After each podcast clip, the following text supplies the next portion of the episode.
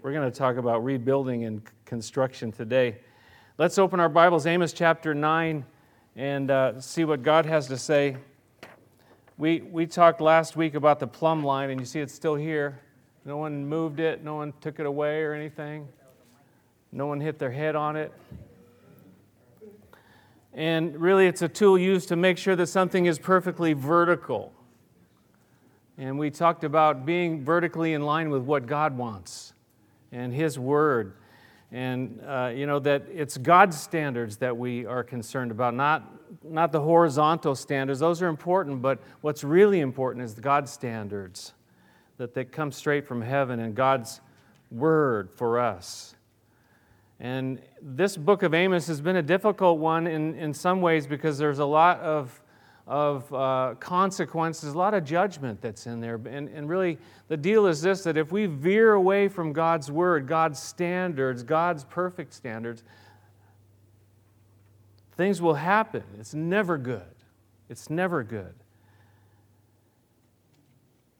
Of course, we know the New Testament tells us that we have all sinned and fall short of the glory of God. We have all sinned. We all fall short of that, that vertical, that, that uh, measuring rod that God has given to us, which is why we need a Savior.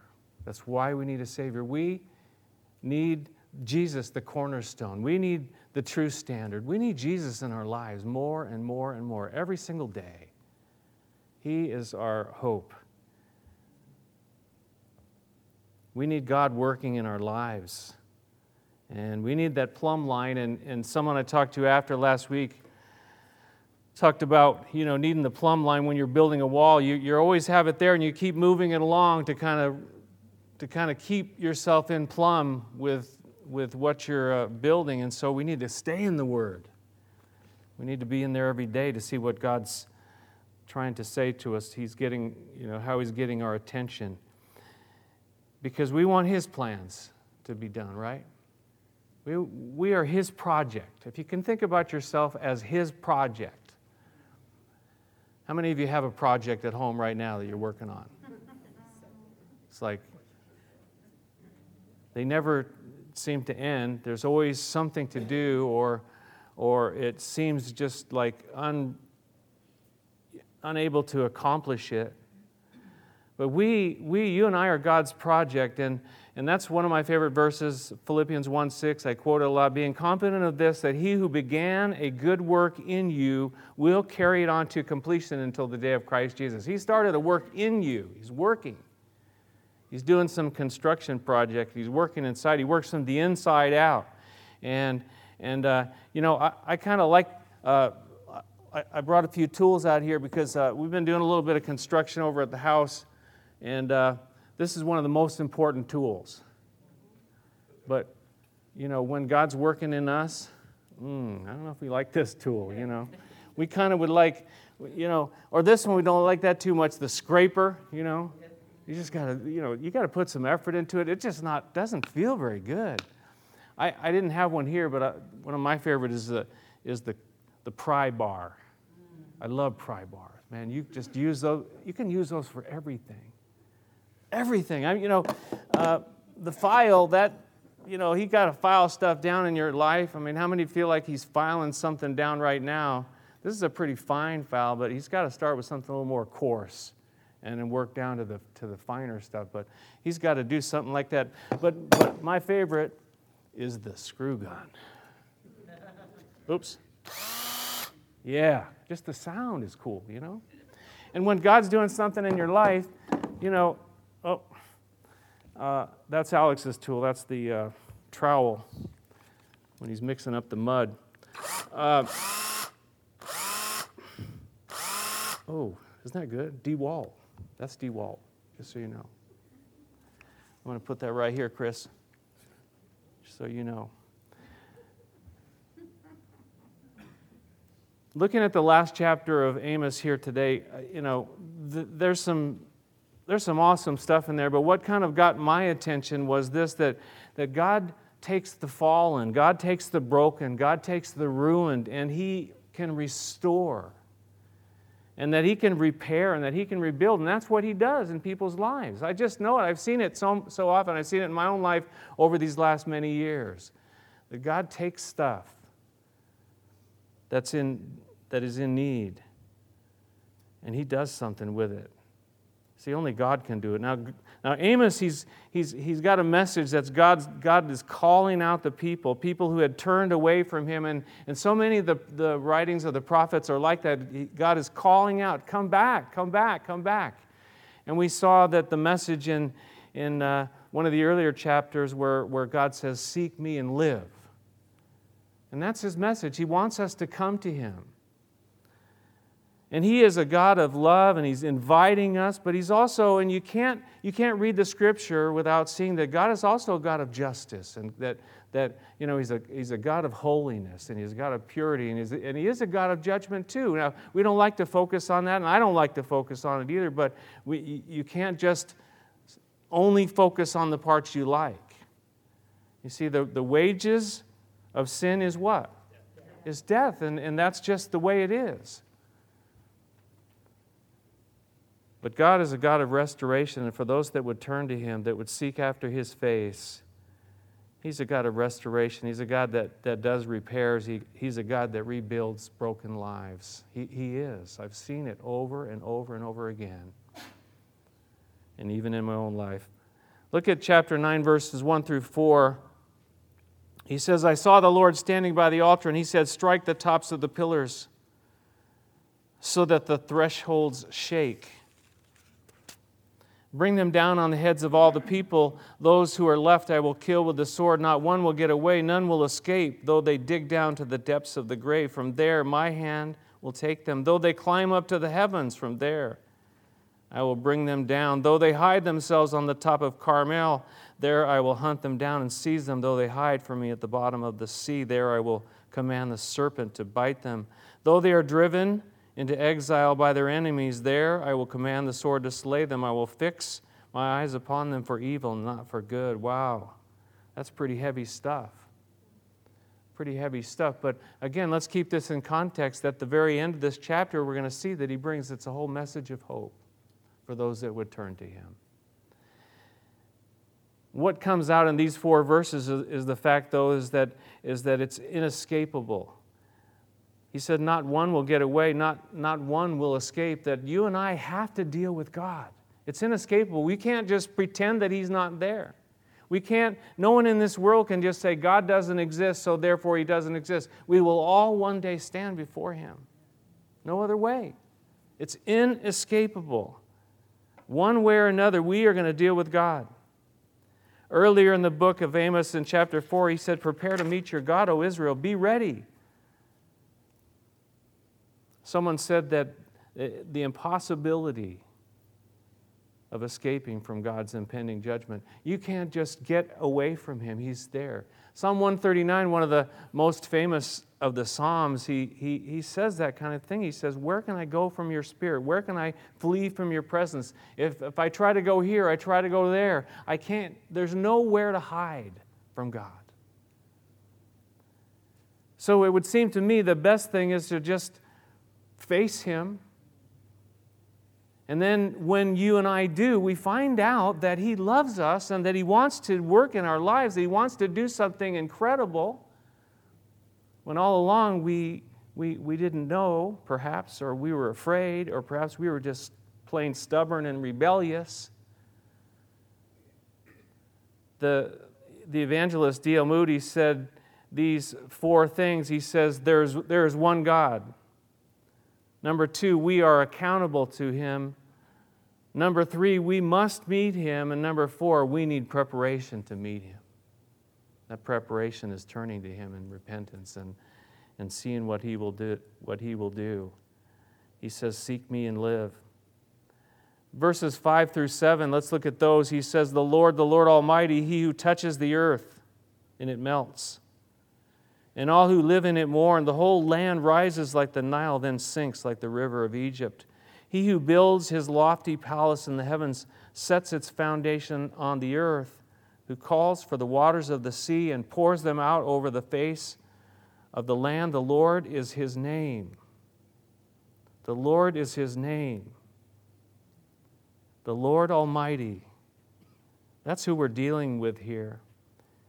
I think the more that we understand about who He is, the fact that He is the Lord Almighty, that He is the sovereign Lord, that He is Yahweh, the one who is the, the, the one and only true God, the creator, the sustainer of the whole universe, once we understand more about who He is, then a lot of it makes sense to us.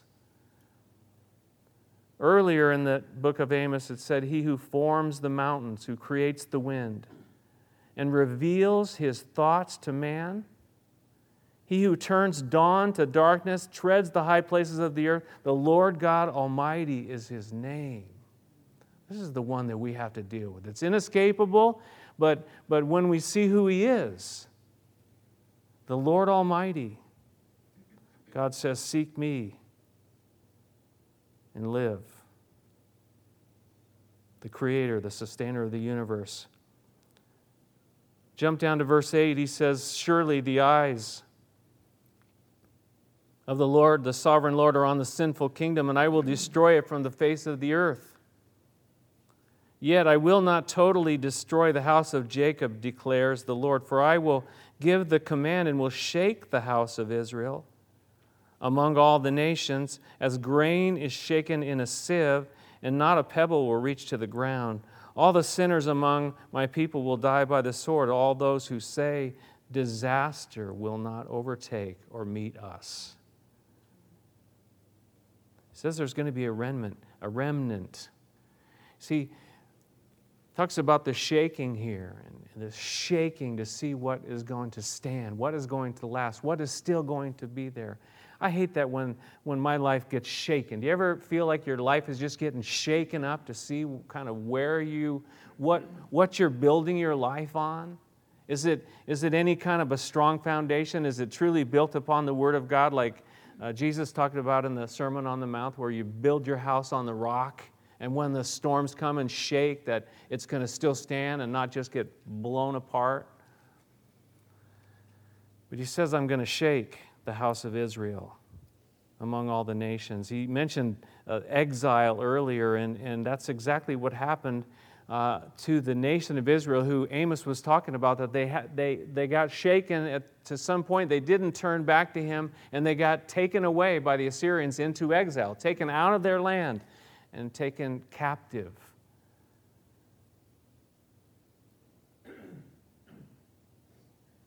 But notice he says there was a remnant that was spared, a remnant.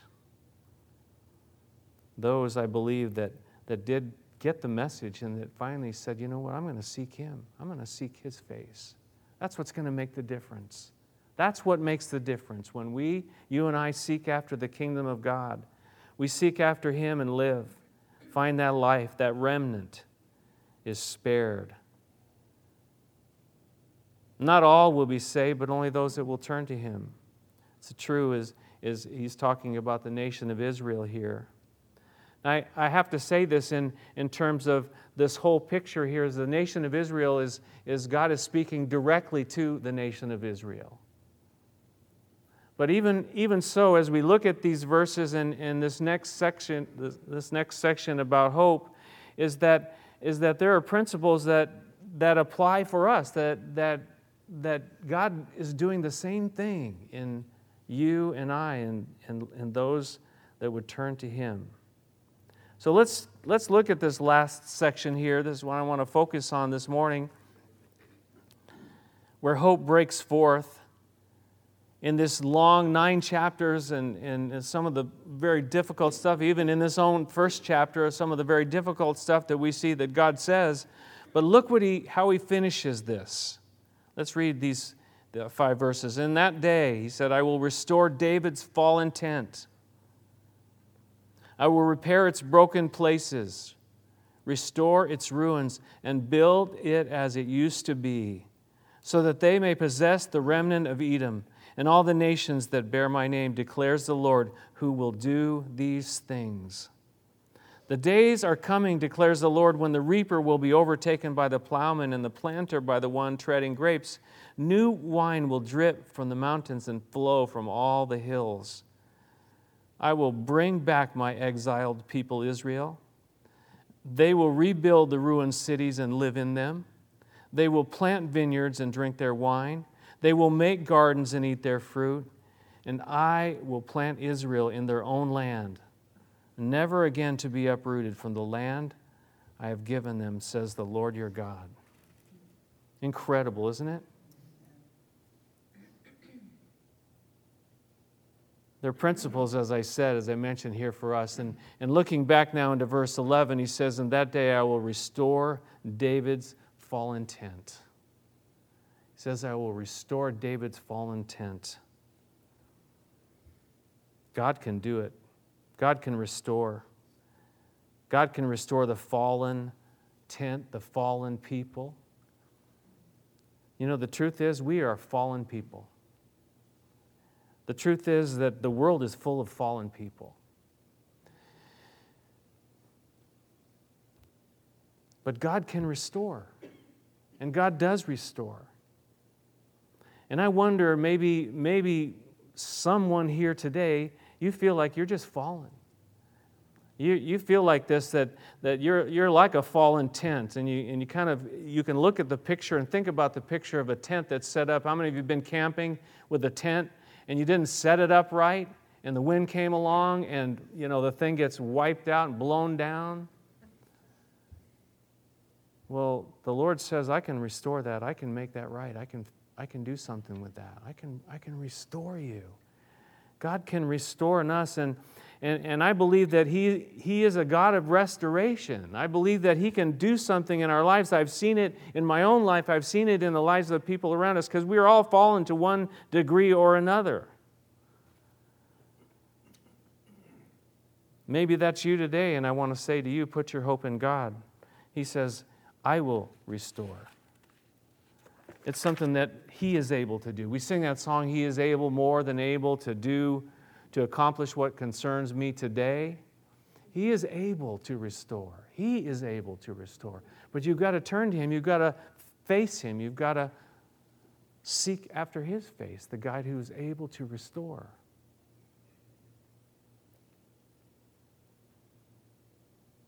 The second thing, notice there in verse 11, he says, I will repair its broken places.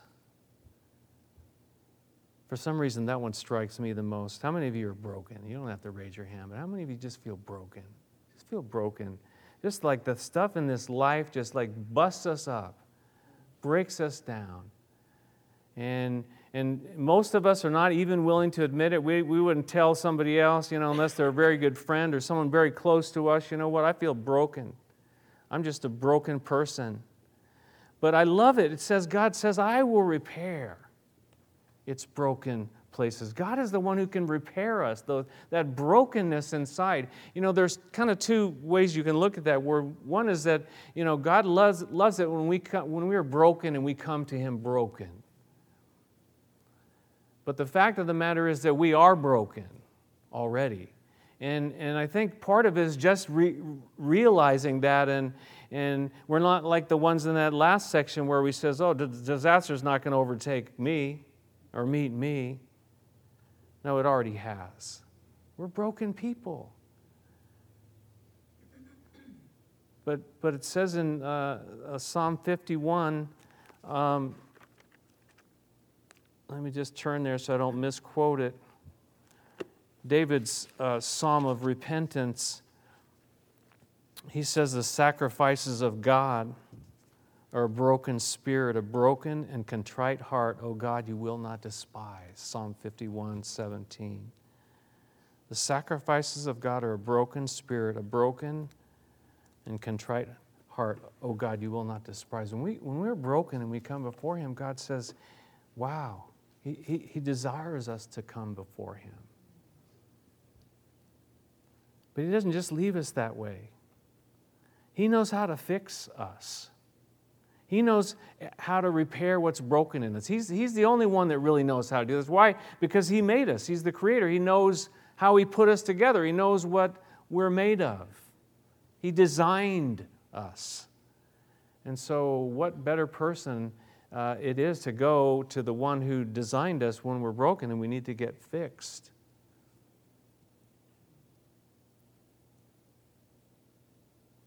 Are you broken? Are you broken? I want you to know that God can rebuild you and He can rebuild me, and, and that we, as we put our hope in Him, put our hope in Him. Maybe this is just something that is just between you and Him and in the quietness of your own heart, in the middle of the night when you're, you're talking to Him, you say, God, you know, I'm, I am so broken. I'm brokenhearted, maybe. I've been through things that, that no one else can understand. And, and you know what? God is right there, and He's right there to say, you know, I, I, can, I can fix that. I can, I can help you. I can heal the brokenhearted. I can do something with you. Put your hope in me. He says, I can do something. What happens uh, in my own life, I think, at times where I, am just wandering around, you know, just overwhelmed by that and not, not realizing that God wants to and can do something with me and in me and work on those areas. And I'm just walking around just completely overwhelmed by it. And, and, and finally, I think I get to that place where I say, God, I'm just like, I'm messed up. That's why I love that scripture. He says, you know, that He's the counselor. He's the counselor.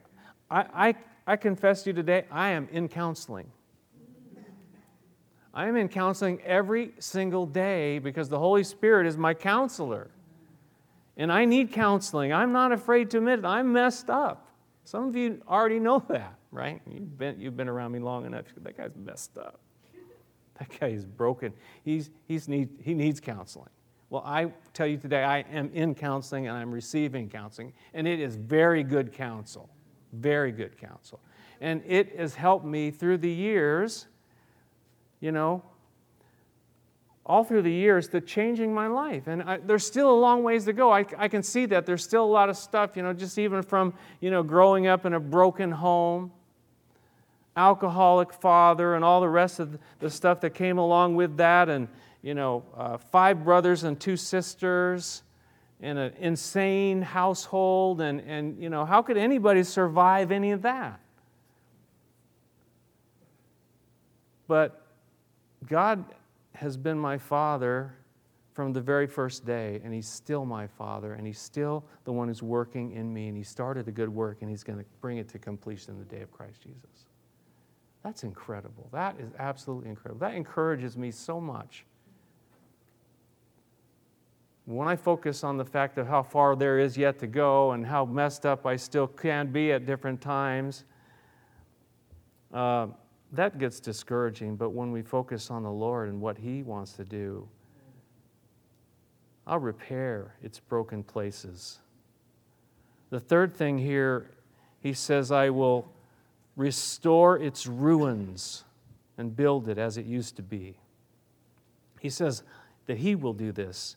He will restore its ruins and build it as it used to be. We are absolutely ruined people. The world is full of ruined people, but God can rebuild. God can rebuild. He's able, and He knows what He's doing again. We, you know, we're, we're, we had to fix some broken windows and some at the house, and, and uh, Alex here has been helping me. He knows about construction. I know um, um, about this much. And uh, so, but, you know, we had this window, and, and we had, you know, years ago, uh, after we moved into this house, it was kind of strange. Um, when it would rain, uh, water uh, would come in and come down from the light fixture onto our bed. So I thought that's not really, that's not too cool. Water, electricity, you know, put those together and sleeping. So it wasn't good at all. So, uh, so quite a number of years ago, we, uh, again, Alex and I got up there. We just kind of like, we kind of covered it over, right? We, we, we didn't really fix it, did we? We just covered it over and stopped that water from going in. So, but, but finally got to the place years later that we, we needed to get in there, and we opened that thing up, and it was a disaster in there. I mean, the wood was completely rotted and just it was, it was a nightmare. And, and so, you know, we could have just covered it over again, but no, we needed to rebuild. We needed to put in new wood, rebuild that area and make it the way that it's supposed to be. And, and that's what it's like inside of us. You, you know, God gets in there and it's like it's a disaster in there, like it's ruined. Like, but God gets in there and, he, and He's got the new two by fours. And he gets the screw gun and, and you know he knows what he's doing. He's got the hammer and the and the and the all the tools that we need Again, that pry bar, I love that. You got to get in there, he's got to get in there with the pry bar and pry that old stuff out of there. Alex lets me do that part. He says, You can do that. And then when it comes to rebuilding, I say, You can do that because I, if I, I have no clue. But see, God has a clue inside of us what needs to be rebuilt. He, he knows what, what needs to be fixed, He knows what the new parts should be. He knows what the materials should be. He has the plans. And He is the master craftsman that knows how to rebuild ruined people. Notice that in the, in the bottom of verse 12, he says, declares the Lord who will do these things. Who will do these things. Really, the Lord needs to do it. Another very famous psalm, Psalm 127. Anybody know what it says? Psalm 127 says this, unless See, I only had to give you one clue. Unless the Lord builds the house, its builders labor in vain. Unless the Lord does the work. We can do all kinds of stuff, man but unless the master craftsman does the work. But again, we need to submit to him and we need to say, okay, you got the job. I'm going to let you do the job. I'm going to let you work in me. It's not always easy. Again, the demo has to take place before the rebuilding can take place. And, and we need to come to that place of, of repentance where we turn to Him, where we, we, we surrender to Him. And He begins to restore, He begins to repair, He begins to rebuild. I want to turn to a few scriptures. We've got a little bit of time. Jeremiah, let's, let's turn uh, back to Jeremiah chapter uh, 1, first of all. Jeremiah chapter 1.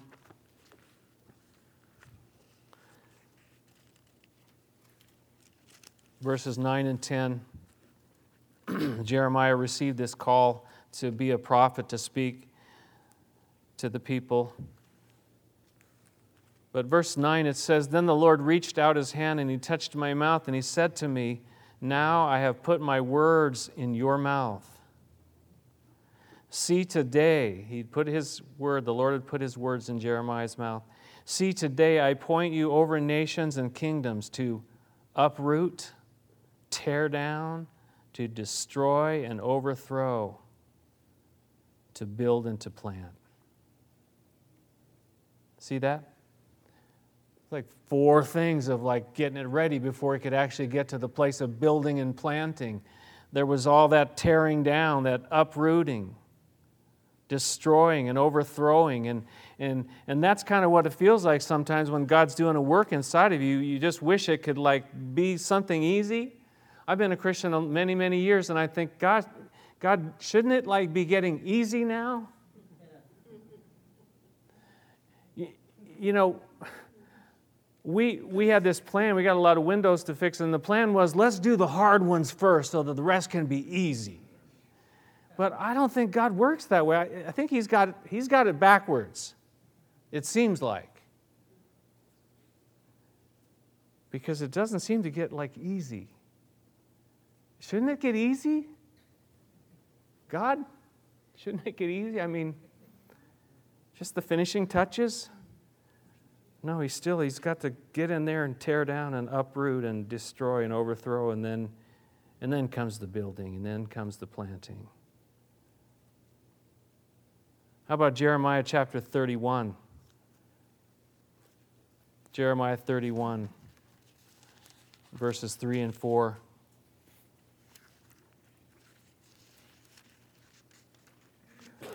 There's a big big subject of building and rebuilding and all that in the, in the Bible. But look at, look at verses 3 and 4.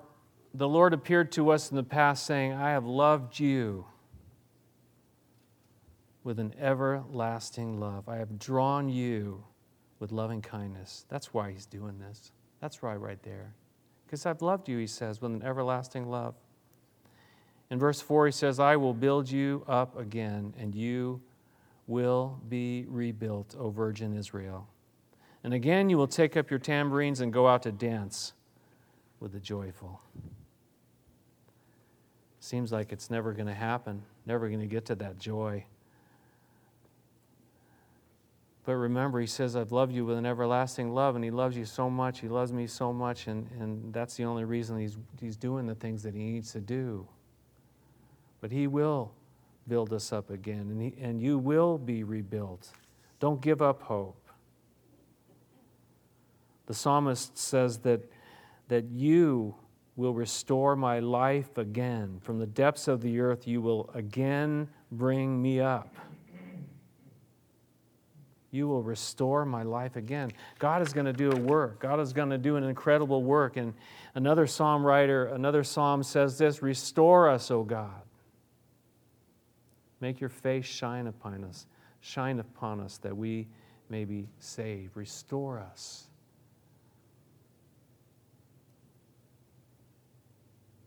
He told Peter, I tell you, Jesus told Peter, I tell you that you are Peter, and on this rock I will build my church. And it wasn't on Peter, it was on the rock of Jesus Christ being the, the Savior, the Messiah, the King, the answer. And he says, The gates of Hades will not overcome it. God is doing a work, He's building. He's building a church. It can't be stopped. I'm glad to just be a little part of it, just a tiny little part of that little that, that work that, that he's doing, that he's building. Let's go back to Amos. Look at those last few verses. I want to talk just a little bit about the nation of Israel. Verses 13 through 15, we read it.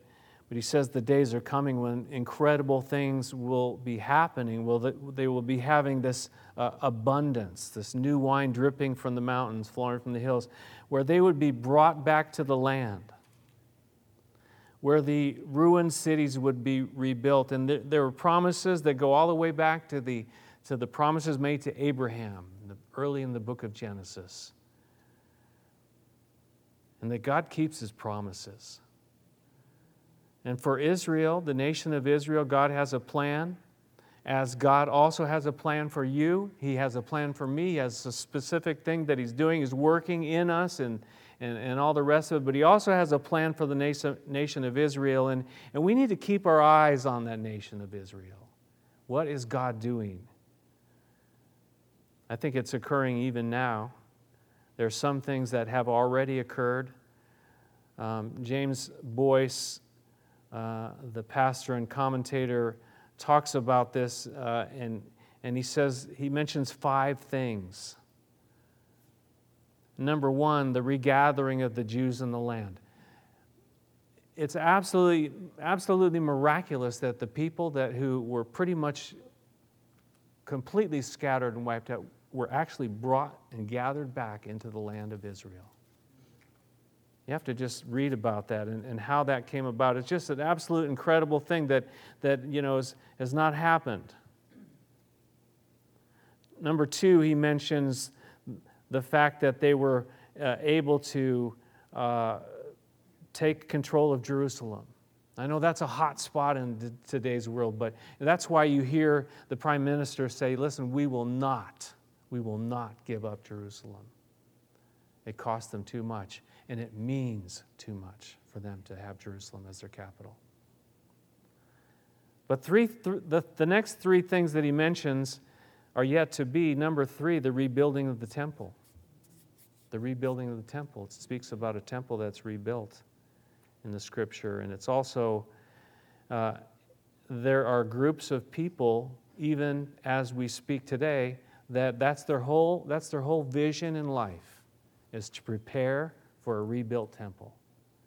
They have, they're preparing all the utensils, all the different things that, uh, you know, that will be used in the temple. They're preparing for it. How is that going to take place? You know, there's a lot of different theories and, and the rest of it. I don't know, but, but God knows. Two more things the appearance of the two witnesses spoke about in Revelation, still yet to happen there. And then finally, uh, where the, the Jewish nation turns to the Lord Jesus Christ as Messiah. Yet to take place, but, but these things are written about in God's Word, and God's promises will always be fulfilled. They will always be fulfilled. He finishes by saying a few things he says we can learn from Israel. Obedience is followed by blessing, and disobedience by judgment. He said, Will our nation seek God and walk in his ways? If so, God will bless our nation. If not, we will be judged. And will those who are Christians humble themselves and pray and seek God's face and turn from their wicked ways? He says this as well it is still the day of grace for us, but that day will end, and the time will come when we see Christ by the altar, like he mentions, quoting uh, chapter 9, verse 1. He says, How will we meet him in that day? He will be our judge or our Savior. How will we meet him in that day? Amos, this guy who was just taken from the fields, you know, he's watching sheep, he was taking care of fig trees and he was given this message, a hard message, but it ends on this note, and I want you to look at the very last verse. It ends on this note. He says, Says the Lord your God. All these things, says the Lord your God. That's, that's how he ends it. And the question is Is he your God? Is he the Lord your God? Is he my Lord and God?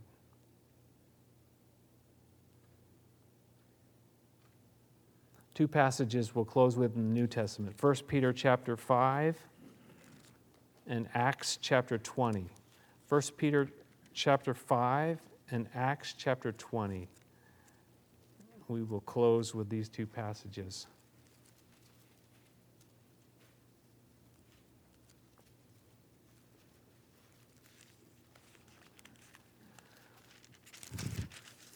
First Peter chapter 5, uh, verses 10 and 11.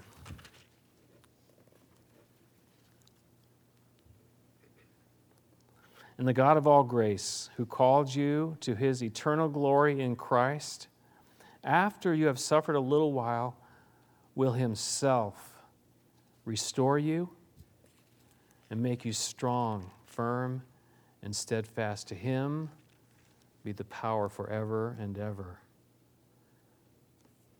Isn't that incredible?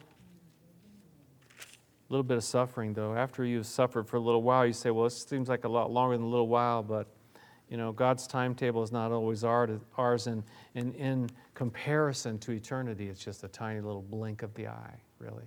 Comparison to eternity. He will Himself restore you, make you strong, firm, and steadfast. To Him be the glory. And then Acts chapter 20, verse 32. Paul is speaking to the elders, the leaders of the church at Ephesus.